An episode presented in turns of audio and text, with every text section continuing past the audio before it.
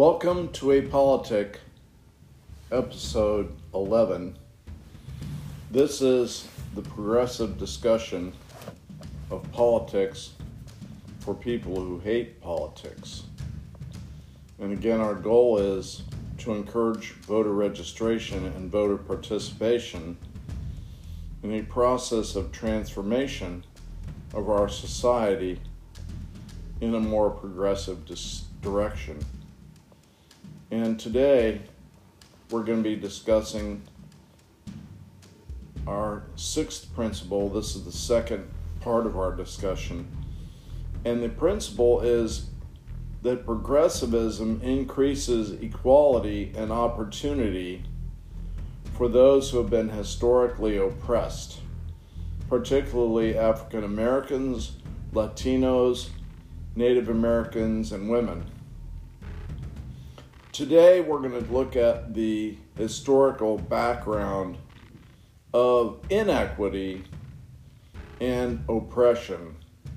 So, we're going to take a look at the history of slavery in this country, and we're going to be trying to do this in a 15 minute segment. So, obviously, we're going to just hit a few highlights. This is obviously a very complex subject, but we're going to try to present a few facts that you may not have ever heard and understand how this background fits into the current issue of increasing equity and opportunity.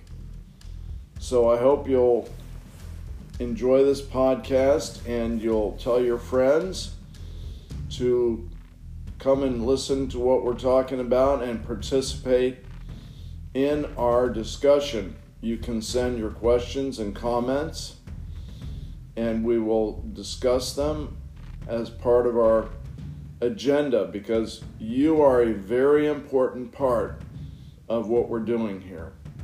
So, thank you for joining us, and here we go.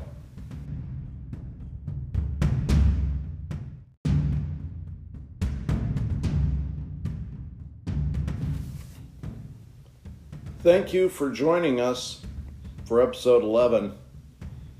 And this is such a huge topic that today was part two. We were going to have one or two more episodes. We're still trying to figure that out, but uh, we certainly appreciate your joining us and uh, look forward to seeing you next time.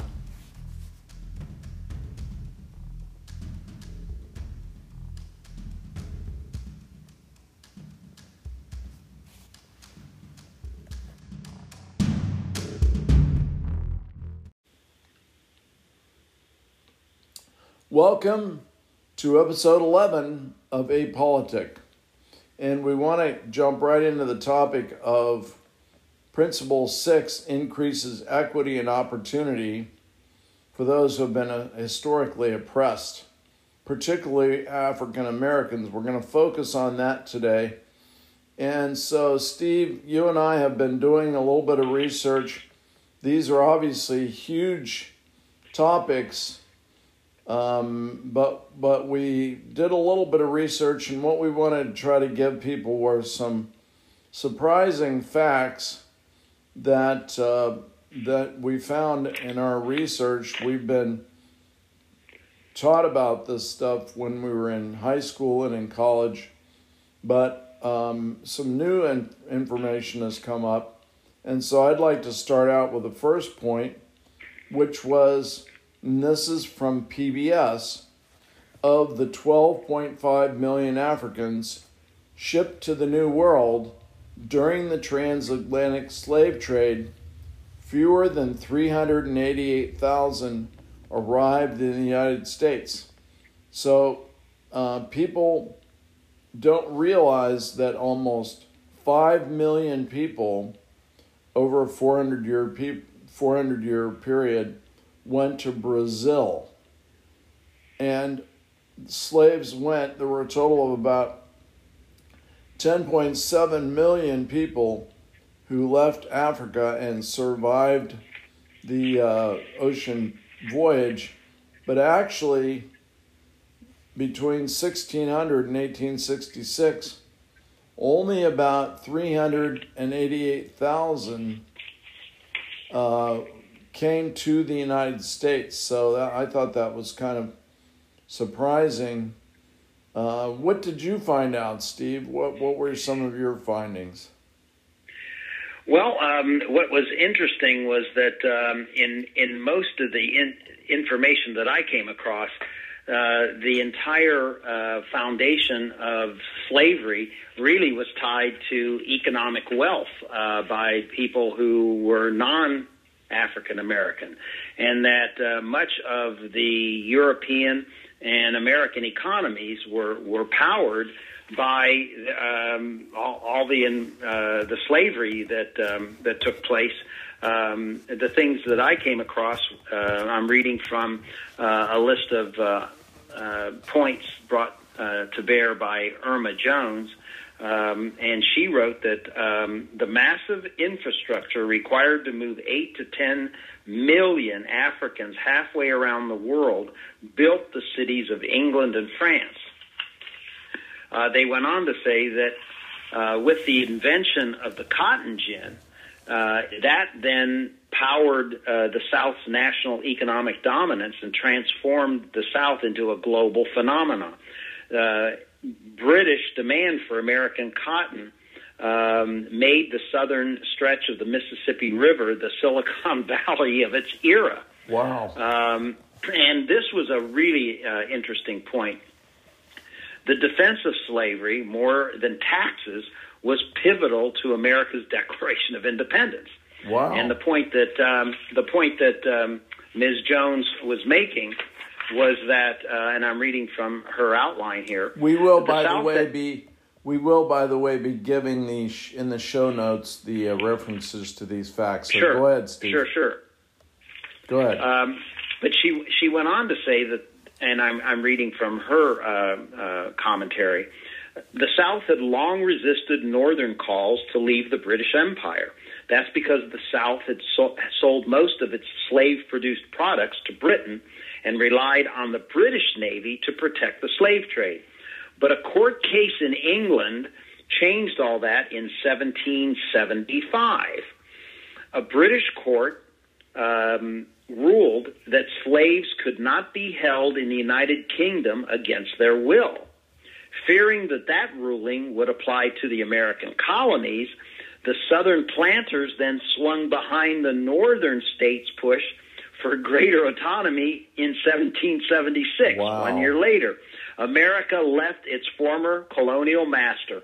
The issue of slavery was so powerful that it changed the course of history.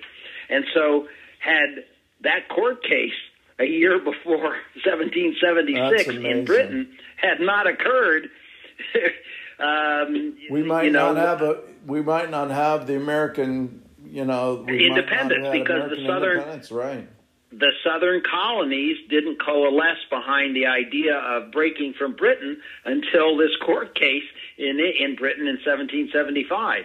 So uh, uh, that was something that I I have to admit I didn't learn in my uh, history classes, even at the college level. Right. Now you Uh, said something that I- about Virginia being the most prosperous uh, state as we were going into the revolution. Um, I do believe I, I um, I'm not. There was a, quite a bit of information in this uh, this this um, Okay, this piece. let me not interrupt. But the thing that the, but the thing that really was stood out was the the point, and then I, and then when I finish this, uh, you might want to jump back in. But many firms on Wall Street made their fortunes from funding the slave trade. Um, it appears as if the investment in slavery was one of the most profitable economic activities throughout most of New York's 350 year history. Much of the financing for the slave economy flowed through New York banks. Wow. Marquee names such as J.P. Morgan Chase, New York Life, all profited greatly from slavery. Lehman Brothers, one of Wall Street's largest firms since 2008, got its start in the slave economy in Alabama. Slavery was so important to New York City that one uh, of the most pro slavery urban municipalities in the north was the city of New York. So, though slavery was outlawed in the north, there were interests, financial interest that that uh, profited from what was going on in the South. So it was really uh, uh, kind of a push pull uh, bit of history back in uh, the pre 1860 era of the United States, or the you know in the United States. Yeah, wow, that's amazing. Is there anything else that you thought was striking?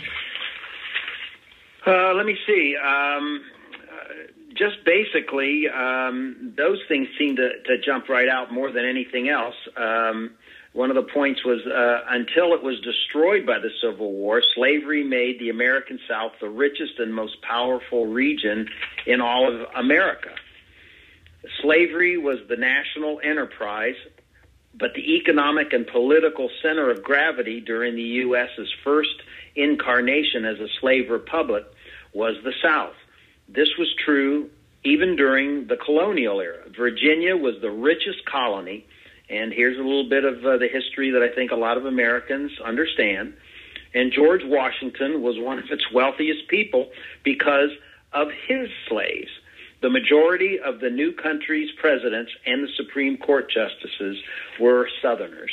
So, uh, you know, um, uh, history can can be a very enlightening um, uh, tool but uh, a lot of the stuff that um, I think a lot of people get in their formative years about American history uh, is doesn't kind of flesh out all the finer detail of um, who all really benefited. I mean, obviously the Southern plantation owners uh, and the economic engine of the South benefited, but it appears as if there were interests in the North, financial and economic, that benefited also by um, this uh, horrendous um, uh, aspect of our formative history.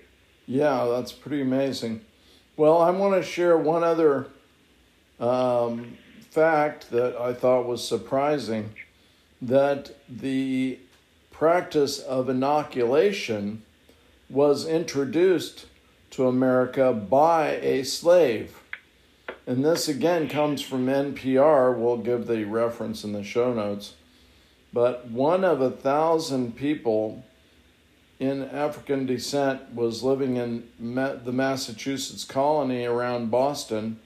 And this one particular slave, whose name was Onesimus, was a gift of the Puritan church to the minister Cotton Mather from his congregation in 1706.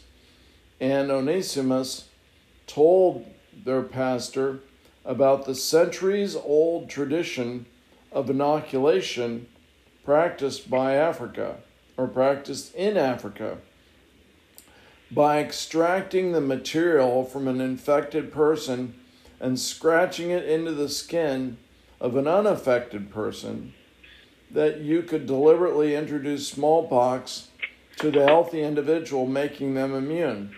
This was considered extremely dangerous at the time, but Cotton Mather uh, convinced a particular uh, doctor who was influential in the congregation to experiment with this procedure when a smallpox epidemic hit Boston in 1721 and over 240 people were inoculated. Opposed politically, religiously, and medically in the United States and abroad, public reaction to the experiment put Mather and Boyles, Dr. Boylston, who was supervising it, uh, this experiment's lives in danger, despite the records indicating that only 2% of the patients requesting inoculation died, compared to 15% of the people not inoculated who contracted smallpox. So it saved, it was about a seven times greater savings of life. In Onesimus' traditional African practice was used to inoculate American soldiers during the Revolutionary War and introduced the concept of inoculation to the United States in general. So, you know, when people are referred to in very poor terms who come from Africa, this is an example of one of the great uh, benefits to humanity that came out of Africa based on early scientific experiments. And smallpox was a huge problem in I don't around think, uh, the world. I, I don't think uh, you know smallpox um, had a uh, vaccine until like the 1950s or 60s. So um, well, this uh, actually was in the seven early 1700s. Dean Hunt. Yeah, so it it, Yeah, uh, it- it- you know what's interesting about it all is this uh, African American slave who had brought this medical wonder to the New World. In a, in our modern era, do you know what the patent royalties would have been Oh, for that gentleman? I Oh, mean, goodness. I mean, my goodness! I mean, um, the great pharmaceutical uh, giants of the world would love to have, have invented that particular thing. That was great. That was an amazing thing. So we'll end it here for today, but we just want to say that there is a legacy of privilege that was derived on the backs of the slaves, and we see that continuing on. We'll talk about that again tomorrow. So thank you very much, Steve, for sharing that information. Uh, likewise, Bill.